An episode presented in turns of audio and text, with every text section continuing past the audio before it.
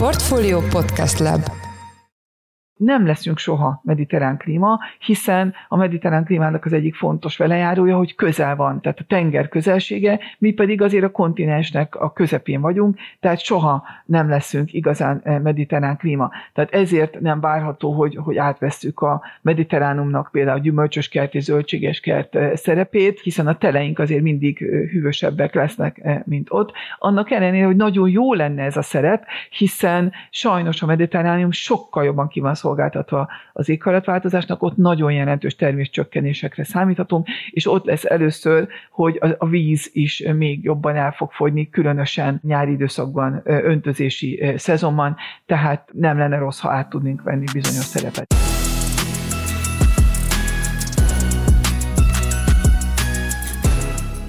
Mindenkit üdvözlünk, ez a Portfolio Checklist 2024. január 5-én pénteken. Én Szász Péter vagyok, a Portfolio Podcast szerkesztője. A két ünnep között, illetve január első hetében nem napi hírelemző műsorokkal jelentkezünk, hanem az év legfőbb gazdasági, geopolitikai folyamataira reflektáló adásokkal. A mai témánk, hogy 2023 lehetett minden idők legmelegebb éve. Persze már fel sem kapjuk a fejünket ezekre a kijelentésekre, hiszen az elmúlt évtizedekben sorra dőltek a hőmérsékleti rekordok. Azonban az aggasztó, hogy egyes becslések szerint 2023-ban első alkalommal léphettük túl ezt a bizonyos másfél fokot, vagyis ennyivel lehetett magasabb a globális átlaghőmérséklet, mint az ipari forradalom előtt. Itt van velünk Ürge Forszaz Diana, klímakutató, a Közép-Európai Egyetem professzora, az ENSZ éghajlatváltozási kormányközi testületének alelnöke, akit a Dubai klímakonferenciáról is kérdezünk majd. Jó napot kívánok, üdvözlöm a műsorban. Jó napot kívánok, üdvözlöm a hallgatókat. Az első kérésem, hogy tegyük tisztába ezeket a hőmérséklet emelkedési célszámokat, beszélünk másfél fokról, beszélünk két fokról.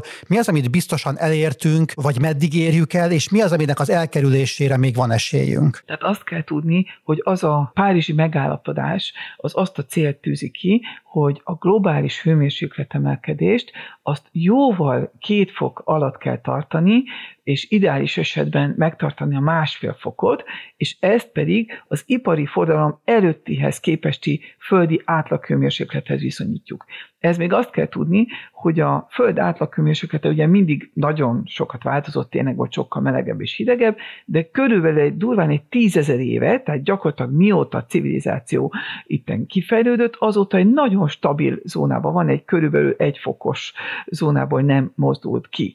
Tehát körülbelül ehhez képest számítjuk a növekedést. Ehhez képest körülbelül 1,2 Celsius fokot tudunk mondani, hogy eddig melegedett a globális átlaghőmérséklet. Azt kell látni, hogy nem egyes éveket kell nézni, hiszen ahogyha megnézem az ember a statisztikákat, mindig vannak kilengések hidegebb vagy melegebb irányba, azt is tudjuk ugye, hogy az időjárás is mindig tud szélsőséges lenni, és az még nem jelent feltétlenül egy klímaváltozást, egy, egy, egy, egy időjárási szélsőség, sőt, még egy-egy szélsőséges év sem. Tehát az, ha esetleg tényleg túllépnénk idén a másfél fokos álomhatárt, az még nem jelenteni azt, hogy nem tudjuk elérni azt a célt, ami a Párizsi megállapodásban le van fektetve, hiszen például az IPCC, vagyis a kormányközi éghajlatváltozási testület módszertan alapján jelenleg egy 20 éves csúszó átlagot nézünk, és azról beszélünk, amikor azt mondjuk, hogy ne érje el a másfél fokot, vagy hát jóval két fok, Celsius fok alatt maradjon ez a melegedés. Ennek ellenére maga az IPCC is valószínűleg el fog gondolkozni, hogy pontosan jó ez a módszertan is hogyan mérjük, akkor ezt nagyon sokféleképpen mérhetjük ugye a melegedést, és sok mérőszámot tudunk nézni.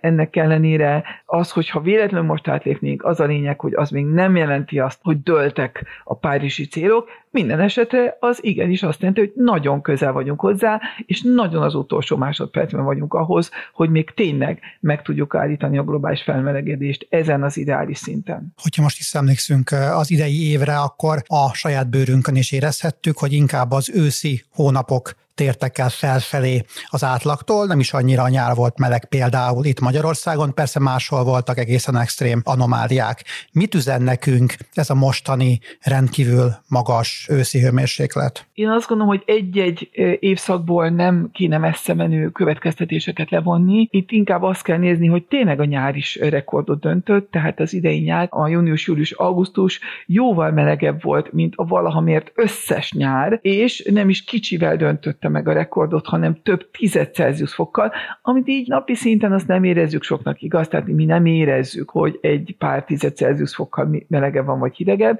de egy világ átlagban ez nagyon jelentős szám, hiszen ahogy említettem, tízezer éven keresztül körülbelül ilyen egy Celsius fokos sávban mozgott a földi átlaghőmérséklet, ami nem jelenti azt, hogy esetleg nagyon rövid ideig ezt nem lépett ki ebből a sávból, de azért főleg ezen belül volt. De sajnos még ezt a nyári nagyon eszement rekordot is aztán hónapról hónapra megdöntöttük, ahogy ön is mondja, tehát október még jobban megdöntötte, november is szintén megdöntött az eddig rekordokat, szeptember pedig olyan mértékben, ami már a rekordok döntésében is rekord volt, 0,4 vagy 0,6 Celsius fokkal, tehát nagyon jelentősen, de én azt gondolom, hogy, hogy messze menő következtetéseket több ok miatt nem vonunk le, mondjuk különösen évszakosan és különösen regionálisan. Az egyik, hogy még mindig nem igazán értjük, hogy mi van e mögött, hiszen ugye azt tudjuk, hogy a melegszik a globális éghajlat, azt is tudjuk, hogy ez El jelenség, ami ugye a déli féltekén levő egy óceánáramlási jelenség, ami ha bekövetkezik, ez az El fázis, akkor általában megnöveli a globális átlaghőmérsékletet, hőmérsékletet, és lokálisan is néhány helyen nagyon sok extremitást hoz. Ez és több dolog is tudjuk, hogy hozzájárult ehhez az extrém meleghez, vagy az extrém hőmérsékleti rekordokhoz, de nem tudjuk az egészet megmagyarázni. Tehát igazából még nem is értjük pontosan, hogy, hogy mi folyik, emiatt pláne nem lenne jó itten gyors következtetéseket levonni. Nagyon reméljük, hogy itt igazából egy tényleg egyszeri szélsőségről van szó, ahogy említettem, mindig vannak szélsőségek, és majd talán vissza megy egy kicsit normálisabba, teljesen a régi normálisba már nem fog visszamenni abba a kerékvágásba a Föld klímája és hőmérséklete, de én azt gondolom, hogy azt kell látni, amire ez a periódus volt, amiben tényleg le kell vonni következtetést, hogy kilépett a Föld abból az éghajlatból, amire a civilizáció épült az infrastruktúránk nem ebbre a klímára volt tervezve, és nem is nehezen bírja ezt a hőmérsékletet. Egy kicsit beszéljünk az El Niño jelenségről, ugye sokan azt mondják, hogy ezek az extremitások eh, ehhez is köthetők. Mit okoz ez számunkra, és mit fog még a következő egy-két évben? Igen, tehát az El Niño jelenség, eh, ahogy említettük, a csendes óceán egyenlítőhöz közeli, de inkább a déli féltekén levő részén egy eh, olyan áramlási fázis, hogy egyszer az egyik irányba, másik a másik irányba megy, és ennek megfelelően vagy hűti a globális átlaghőmérsékletet általában egy átlaghoz képest, vagy melegíti. És az is igaz, hogy az elmúlt három évben egy szokatlanul hosszú La Nina jelenség volt, ami pontosan az El Niño-nak a párja, a hűtő párja, ezért az egy kicsit a globális átlag alatt tartotta a hőmérsékletet, most pedig az El egy kicsit a globális átlag fölé löki a hőmérsékletet, tehát emiatt is látunk azért egy hirtelen nagy ugrást. Ez is az egyik oka ennek a hirtelen nagy ugrásnak, hogy itt a két szélsőségből hirtelen mentünk át az egyikből a másikba. Hogy konkrétan ez mit jelent? Ez egyes régiókban viszonylag kiszámíthatóbb hatást jósol, bár még azért ezt sem állíthatjuk, hiszen minden elnyó jelenség azért egy kicsit más volt és más hatásokat hozott. Az északi feltekén sokkal nehezebb megmondani, hogy pontosan milyen hatásokat hoz. Azt tudjuk inkább csak levonni, hogy több lesz a szélsőség, de hogy pontosan milyen irányú, például Közép-Európában, ebben már nem egyeznek meg a különböző szakértői előrejelzések, több modell van, több kutatás van erre, de különböző kutatások különböző faj irányba történő változásokat mondanak, tehát azt kell mondani, hogy ebből a szempontból nagyobb a bizonytalanság, abban a szempontból viszont nincs bizonytalanság, hogy az extremitásokhoz hozzájárul ez a jelenség. Abban van valamilyen konszenzus, hogy a magyar mezőgazdaság miként alakulhat át a következő évtizedekben a felmelegedés hatására? Hát ez egy nagyon nehéz kérdés, mert nyilván sok a konzultáció és beszélgetés és gondolkodás ebben az irányban, viszont nagyon nem könnyű a válasz.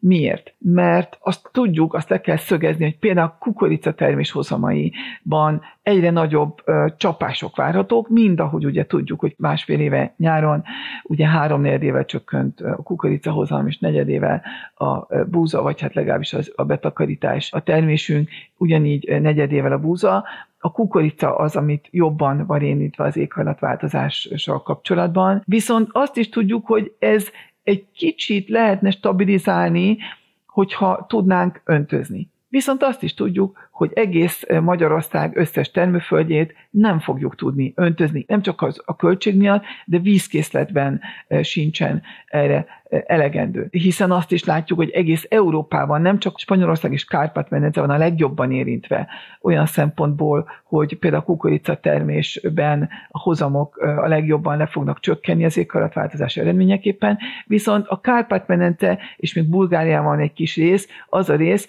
ahol olyan mértékben kéne megnövelni az öntözést, hogy valamennyire tudjuk tartani a lépést a hozamcsökkenéssel, vagy ennek a kompenzálásával, hogy ez a, ez a legnagyobb mértékű egész Európában, tehát azért ez egy nagyon nagy nyomás lenne a rendszere. Tehát ez az egyik irány. Igen, öntözést növelni kell, viszont hát tudjuk, hogy az öntözés a tökéletes megoldás, a talaj kizsákmányolása szempontjából különösen, és hogy nincs is elég kapacitásunk. Ez az egyik irány. A másik irány az az, hogy csak fajta választékot kell változtatni. Ez ideig, óráig megoldás, de sajnos például az IPCC, a kormányközi éghajlatváltozási testület eredményei alapján ez csak ideiglenes és nem hosszú távú. Lehetne egyáltalán a megőzőgazdasági profilunkat változtatni, ugye azt látjuk, hogy a mediterrán típusú klíma kicsit közelebb van, viszont azt kell látni, hogy nem leszünk soha mediterrán klíma, hiszen a mediterrán klímának az egyik fontos velejárója, hogy közel van,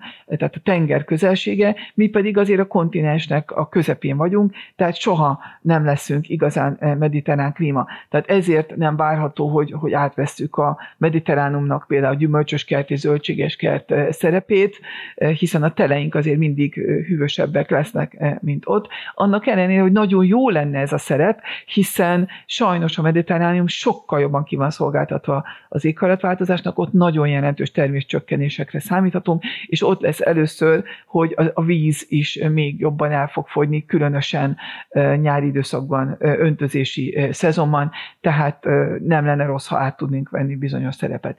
Úgyhogy Összefoglalva azt tudom mondani, hogy nagyon sok a kihívás. Én azt gondolom, hogy azért, azért meg fogjuk tudni oldani, de nyilván el kell kezdeni kísérletezni különböző módszerekkel, és a tudományt egyre jobban kell nézni, a különböző világnak a tapasztalataitba belenézni. És még egy, ami nagyon fontos, ami nem elkerülhető, az, hogy a talajainkra sokkal jobban kell figyelni, és általában a regeneratív mezőgazdaság módszereire jobban áttérni. Miért? Ez az alkalmazkodási módszer, ez nagyon sokat segít, hogyha nem tudunk például öntözni, és, és az egyéb problémáinkon is, hiszen a talajaink Magyarországon is részben degradálódtak, problémák vannak vele, ugye például emlékszünk az M1-esen történt tömegbalesetre, ami szintén egy termőföldről oda sodort porviharból keletkezett, és ezt tudjuk, hogy akkor szokott bekövetkezni, ha már a talaj problémás is le van degradálva, és a szél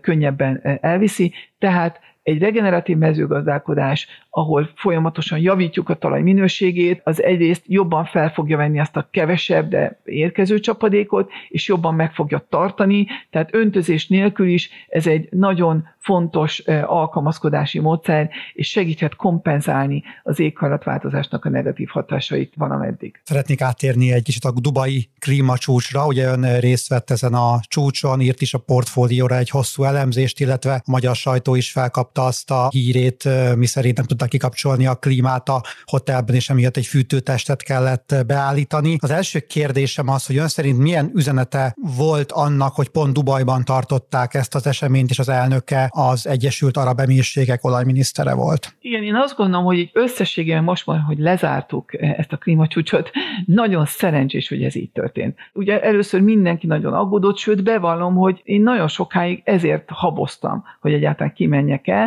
mert úgy éreztem, hogy ez nem teljesen fair, hogy nagyon gyakran és egyre gyakrabban tartják a klímacsúcsot olyan országokban, amik fosszilis energia nagyhatalmak. Ennek ellenére én azt gondolom, hogy ez most nagyon jól jött ki. Miért?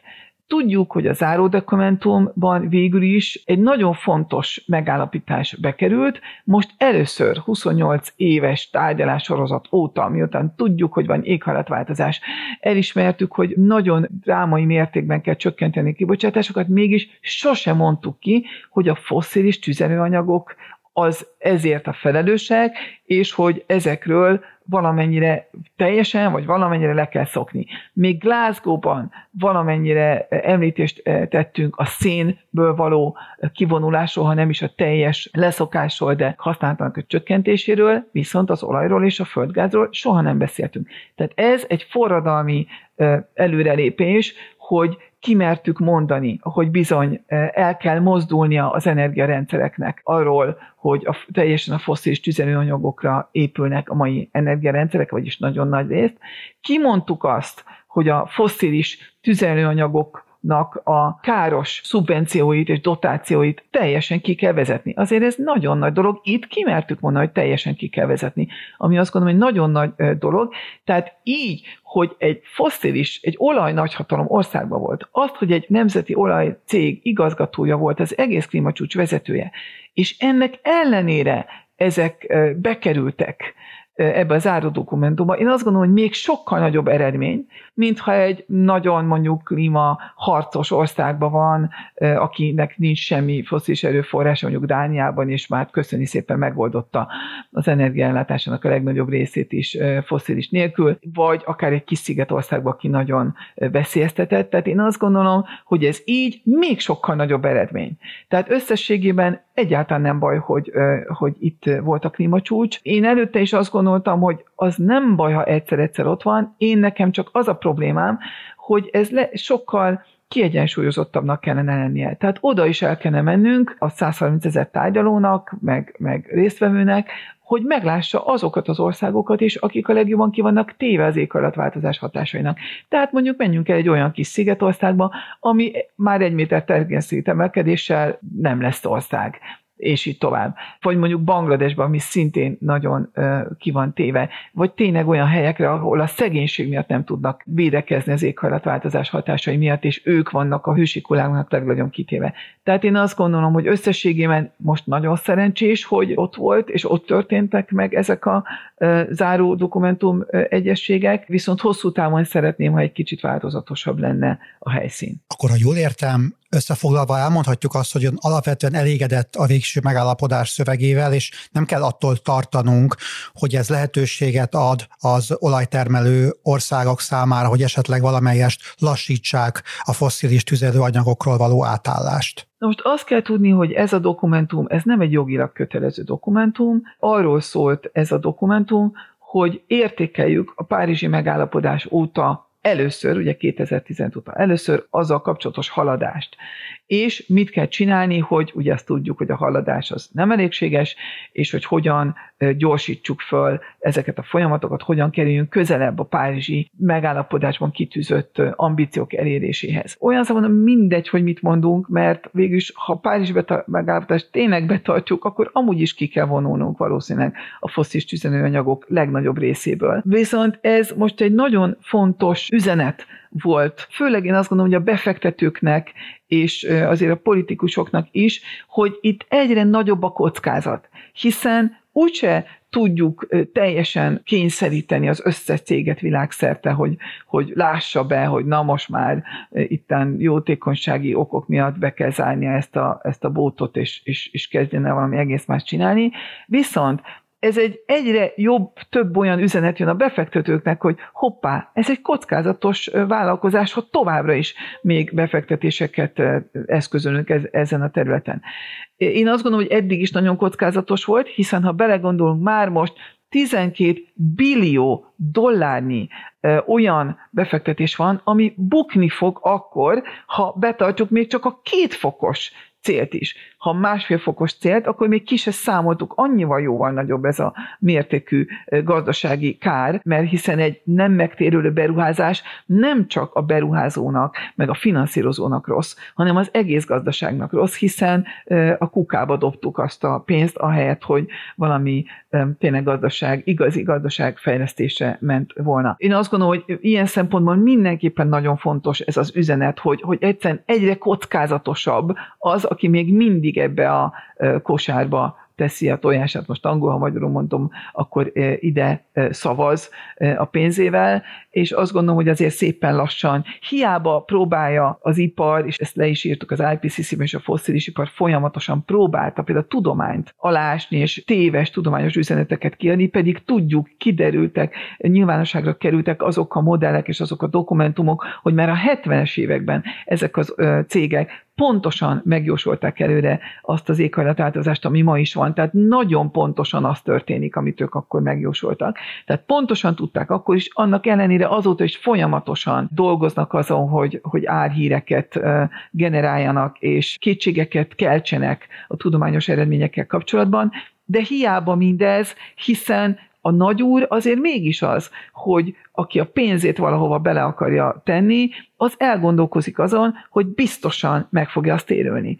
És most már hiába minden egyéb próbálkozás, valószínűleg ez már azért elegendő üzenet a befektetőknek. Mennyire tekinthető ez a mostani megállapodás forradalminak, hogyha akár a Párizsi, vagy akár a Kiotói jegyzőkönyvvel vetjük össze? Más tészta, nehéz összehasonlítani őket, hiszen a Párizsi megállapodás az tényleg egy világtörténelmi megállapodás, 194 ország ha jól tudom, de körülbelül ennyien nagyságrendben ratifikált. Ez azt jelenti, hogy benne van a törvénykezésben, hogy ezt meg kell csinálni. Ahhoz vállalásokat tettek az országok, igaz, hogy az nem elengedő, de akkor is ahhoz vállalásokat tettek az országok, az is belekerül a törvénykezésükbe. Tehát még nincs ugyan egy nemzetközi büntető bíróság, vagy egy nemzetközi börtön, ahol azokat az országokat bezárják, akik ezt nem teljesítik. Ellenek ellenére az ő minden ország jogrendjében benne van az, hogy nekik ezt meg kell csinálni. Tehát van amennyi valamennyire azért jogilag mégis kötelező érvényű. Ez csak egy a Párizsi megállapodás keretrendszerén belül folyó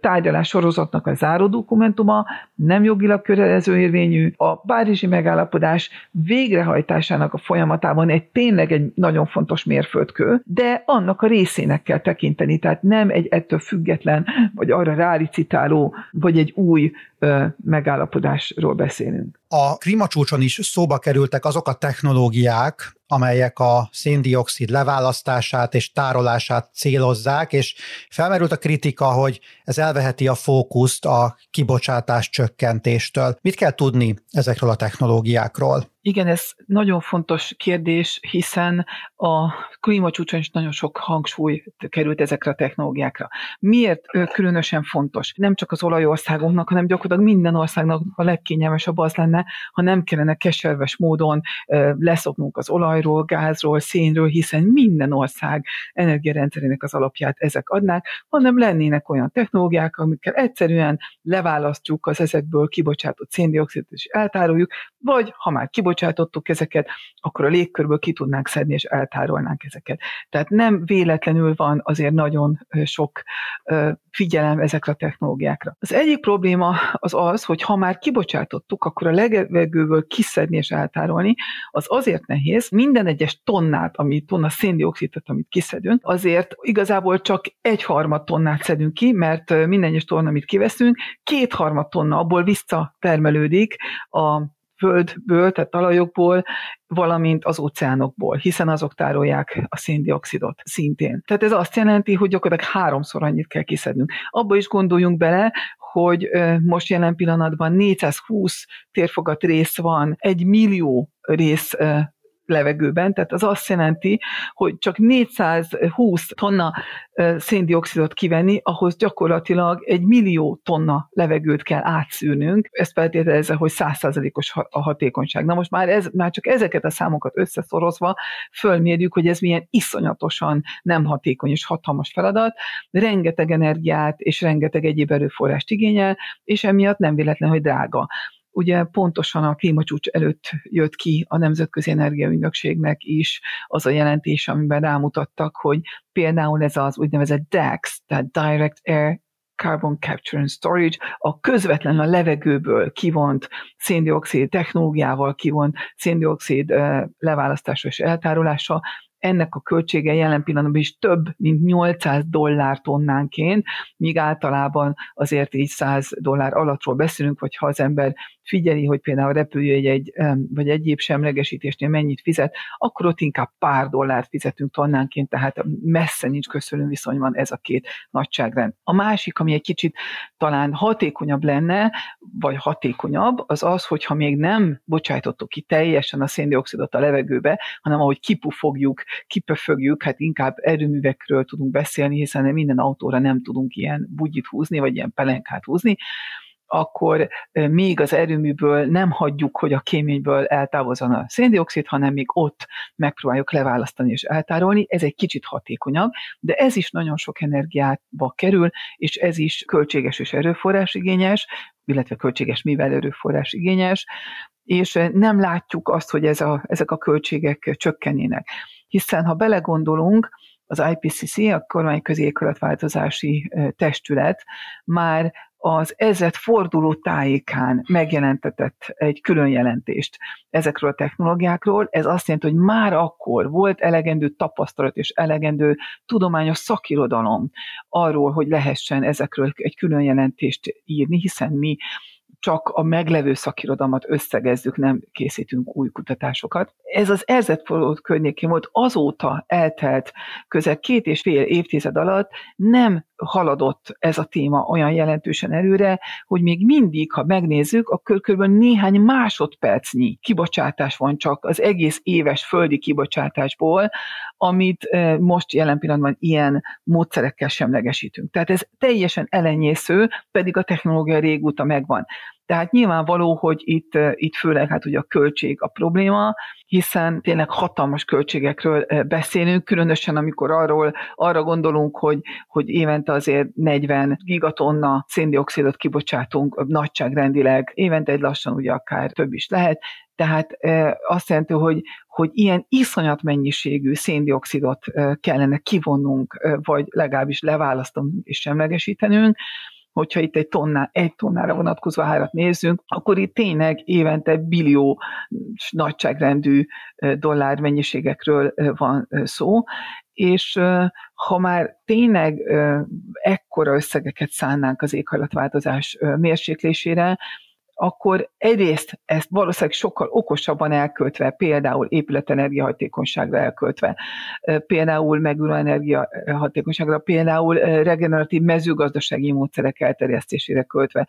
Valószínűleg olcsóbban meg lehet úszni ugyanezt a csökkentést egyrészt, másrészt pedig, ha már tényleg ekkor összeget rászánunk, akkor azért mindig felmerül a kérdés, hogy előbb ekkora összeget nem előbb arra kéne szállni, hogy legyen mondjuk annak a kb. két milliárd embernek tiszta víz, ivóvíze, akinek még ma sincsen. Az a több mint egy milliárd ember, akinek ma sincsen elektromos áramhoz való hozzáférése, akinek nincs szennyvízelvezetése, nincs szemét szállítása.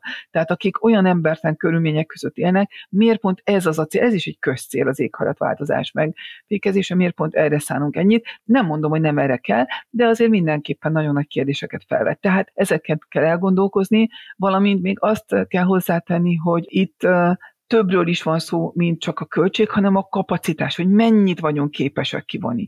Nyilván esetleg ezekkel a technológiából talán végtelened, de a kevésbé drága technológiák is vannak szerencsére, például a, az erdősítés, vagy az erdősítést össze kombináljuk széndiokszid leválasztással és eltárolással, hogyha elégetjük azt az erdőt, és utána abból következő széndiokszidot nem hagyjuk, hogy visszajusson a légkörbe, hanem ezt a módszert alkalmazunk, vagy pedig a mocsarak, tőzeglápok visszaállításával, általában a természetes élőhelyeknek a visszaállítása, különösen nagyobb füves élőhelyek, valamint, ahogy már említettem, mocsaras élőhelyek, az tengerpartokon levő tengeri fű mezők védelme és visszaállítása, ezek mind azért nagyon jelentős széndiokszid elnyelési lehetőséggel is kecsegtetnek, ugyanígy a talajok, hát a talajok az egyik legnagyobb potenciális széndiokszid elnyerő, vagy széndiokszid tároló kapacitásunk, ezért is említettem, a regeneratív mezőgazdaság az egy nagyon fontos módszer, nem csak az alkalmazkodás szempontjából, de a mérséklés szempontjából is. Tehát ez az tényleg az, ahol a kecske is jól lakik, és a káposzta is megmaradt, tehát vagyis több legyet ütünk egy csapásra a regeneratív mezőgazdasággal, mert a talajban nagyon sok széndiokszidot tudnak árolni. Ennek ellenére mindezek a módszerek, és még van egy pár, amiket elmondtam, ezek is viszonylag véges gyorsasággal tudjuk ezeket skálázni, tehát nem tudnak máról hónapra hatalmas mennyiségeket elnyerni, valamint ezen kívül vannak korlátaik, hogy ezeket mennyire tudjuk alkalmazni mindegyiket úgy, hogy ne tegyünk tönkre más célokat. Itt mondjuk a BEX-nél, tehát a bioenergiával kombinált széndiokszid leválasztás és tárolásnál felmerül, hogy ezek a fa ültetvények, vagy akármilyen bionövény ültetvények, vagy energiaültetvények azért nagyon károsak lehetnek a biodiverzitásra, nagyon sok vegyszer kellhet hozzájuk, hogyha arról beszélünk, hogy természetes élőhelyeket visszaállítani, ami nyilván az én szívemhez a legközelebb álló megoldás nyilvánvalóan, de limitált a lehetőség erre, hiszen látjuk, hogy már amúgy is el van fogyva a földterület, látjuk, hogy amúgy is hatalmas háborúk mennek bizonyos területekért, tehát nincs igazán a Földön nagyon sok olyan hely, amit még csak úgy szabadon be tudnánk vetni e, ilyen e, célokra, tehát végesek ezek a kapacitásaink.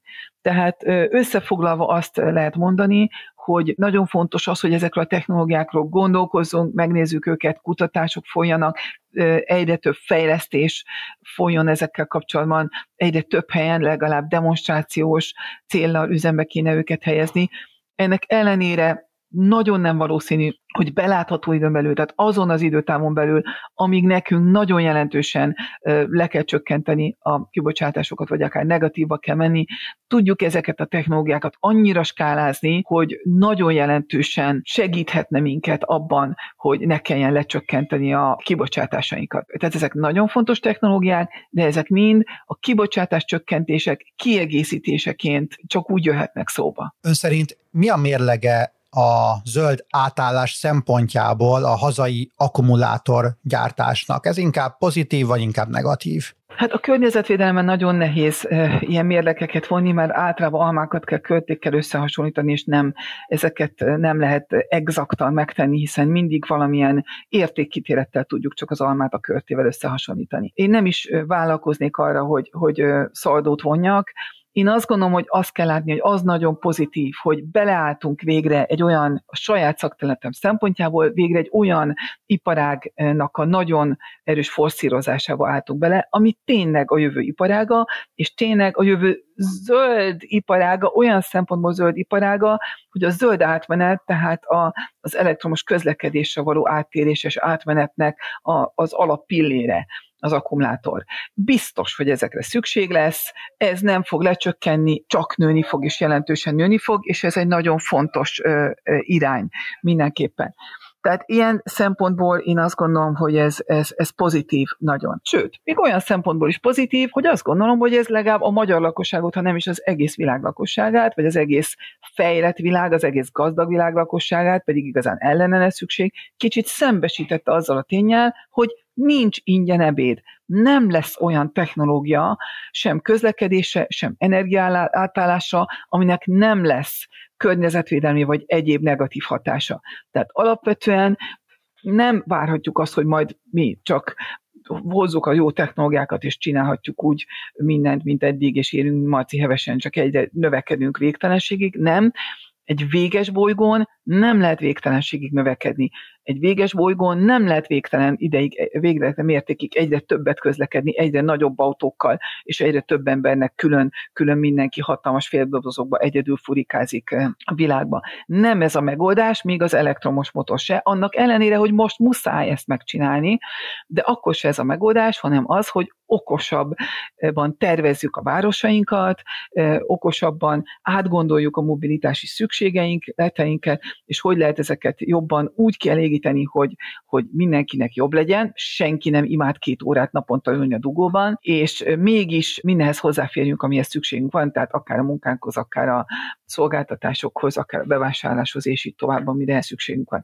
Tehát igen, itt komplexebben kell a feladatokat megoldani, és nem, nem csak arról van szó, hogy motort kell kicserélni. Tehát erre azt gondolom, hogy ez az akkumulátorgyár mizéria, ez nagyon jó volt, hogy, hogy a lakosságot felébressze. Amiknek én kevésbé örülök mondjuk az, hogy, hogy sokszor zöldmezős beruházásokként kerültek ezek megvalósításra, vagy kerülnek, azt gondolom, hogy én remélem, hogy van elég, de nem értek ehhez, hogy van elég barna mezős területünk. Fontosabb lenne inkább azokat használni, hiszen minden egyes földterület, amit elveszünk, értékes talaj, amit tönkreteszünk, azt nem fogjuk tudni visszapótolni. Most kezdünk rájönni, hogy, hogy minden talaj, amit valaha összeszennyeztünk, hiába vannak elvileg valamilyen kármentesítési technológiák, igazából nem tudunk kármentesíteni. Nagyon fontos lenne nem összeszennyezni a talajokat, és nem tönkretenni azzal, mert minden talajt, ha lefedünk, akkor alatt gyakorlatilag előbb-utóbb elpusztul ez a talaj, ami van, hiszen a talaj egy élő közösség is. Egy, egy jó talajhoz szükséges egy csomó élet is. Egy kiskanálnyi talajban több élőlény van, mint, mint amennyi csillag van az égen. Én ezt tartom aggasztónak, és a másik, ami nagyon remélem, hogy nem lesz itt, de nagyon-nagyon kell vigyáznunk, azért esetleg a vegyi szennyezések, hiszen minden olyan ipari létesítmény, ami vegyi mérgező vegyszerekkel dolgozik, vagy általában olyan vegyi folyamatok, amik mérgezők lehetnek, ott azért megvan a szennyezésnek a kockázata, hiszen nem tudjuk, nem tudunk mindent bezárni, és mindig vannak ezekből is hulladékok, meg szennyvíz, ami elfolyik, és ezeket nagyon fontos, hogy ezeket tényleg nagyon erősen figyeljük, hogy semmiképpen ne szennyezzék be se az ivóvízkészleteinket, sem a talajkészleteinket és az egyéb természetünket, vagy egyéb erőforrásainkat, vagy pláne a lakóterületeinket. Tehát ez nagyon fontos lesz, nagyon remélem, hogy erre elég figyelem lesz, ilyen szempontból nagyon nagyon fontosnak tartom ezeket a, ezeket a safeguardokat, tehát ezeket az óvintézkedéseket. Ürge Forszas Diana klímakutatóval, a Közép-Európai Egyetem professzorával, az ENSZ éghajlatváltozási kormányközi testületének alelnökével beszélgettünk. Nagyon szépen köszönöm, hogy elfogadta a meghívásunkat. Köszönöm a felkérést. Ez volt a Portfolio Checklist 2024. január 5-i adása. Ahogy a műsor elején is jeleztük, a két ünnep között és január első hetében nem napi hírelemző műsorokkal, hanem az év főbb gazdasági, geopolitikai folyamataira reflektáló adásokkal készülünk. A mai műsor elkészítésében részt vett Gomkötő Emma, a szerkesztő, én voltam Szász Péter, új adással hétfőn jelentkezünk, addig is minden jót, sziasztok!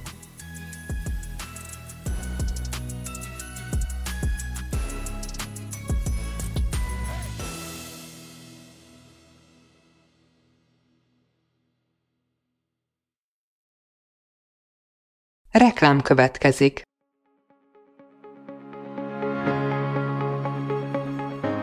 Raúl Müller Lajos vagyok, az Agrárszektor főszerkesztője. Májusban két tematikus konferenciát is rendezünk Kecskeméten az agrofood szektor szereplőinek. A május 22-én tartandó Portfolio Agrofood 2024 konferencia az élelmiszeripari vállalkozások, beszállítóik, a szolgáltató cégek és a kereskedők számára nyújt egyedi betekintést az aktuális trendekbe. A május 23-án megrendezendő Agrofuture konferencia pedig egyedülálló módon tematikus formában foglalja össze a hazai agrárgazdaság fenntarthatósági követelményeit és innovációs lehetőségeit.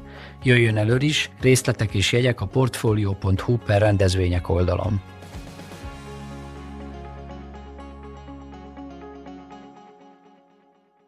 Reklámot hallottak.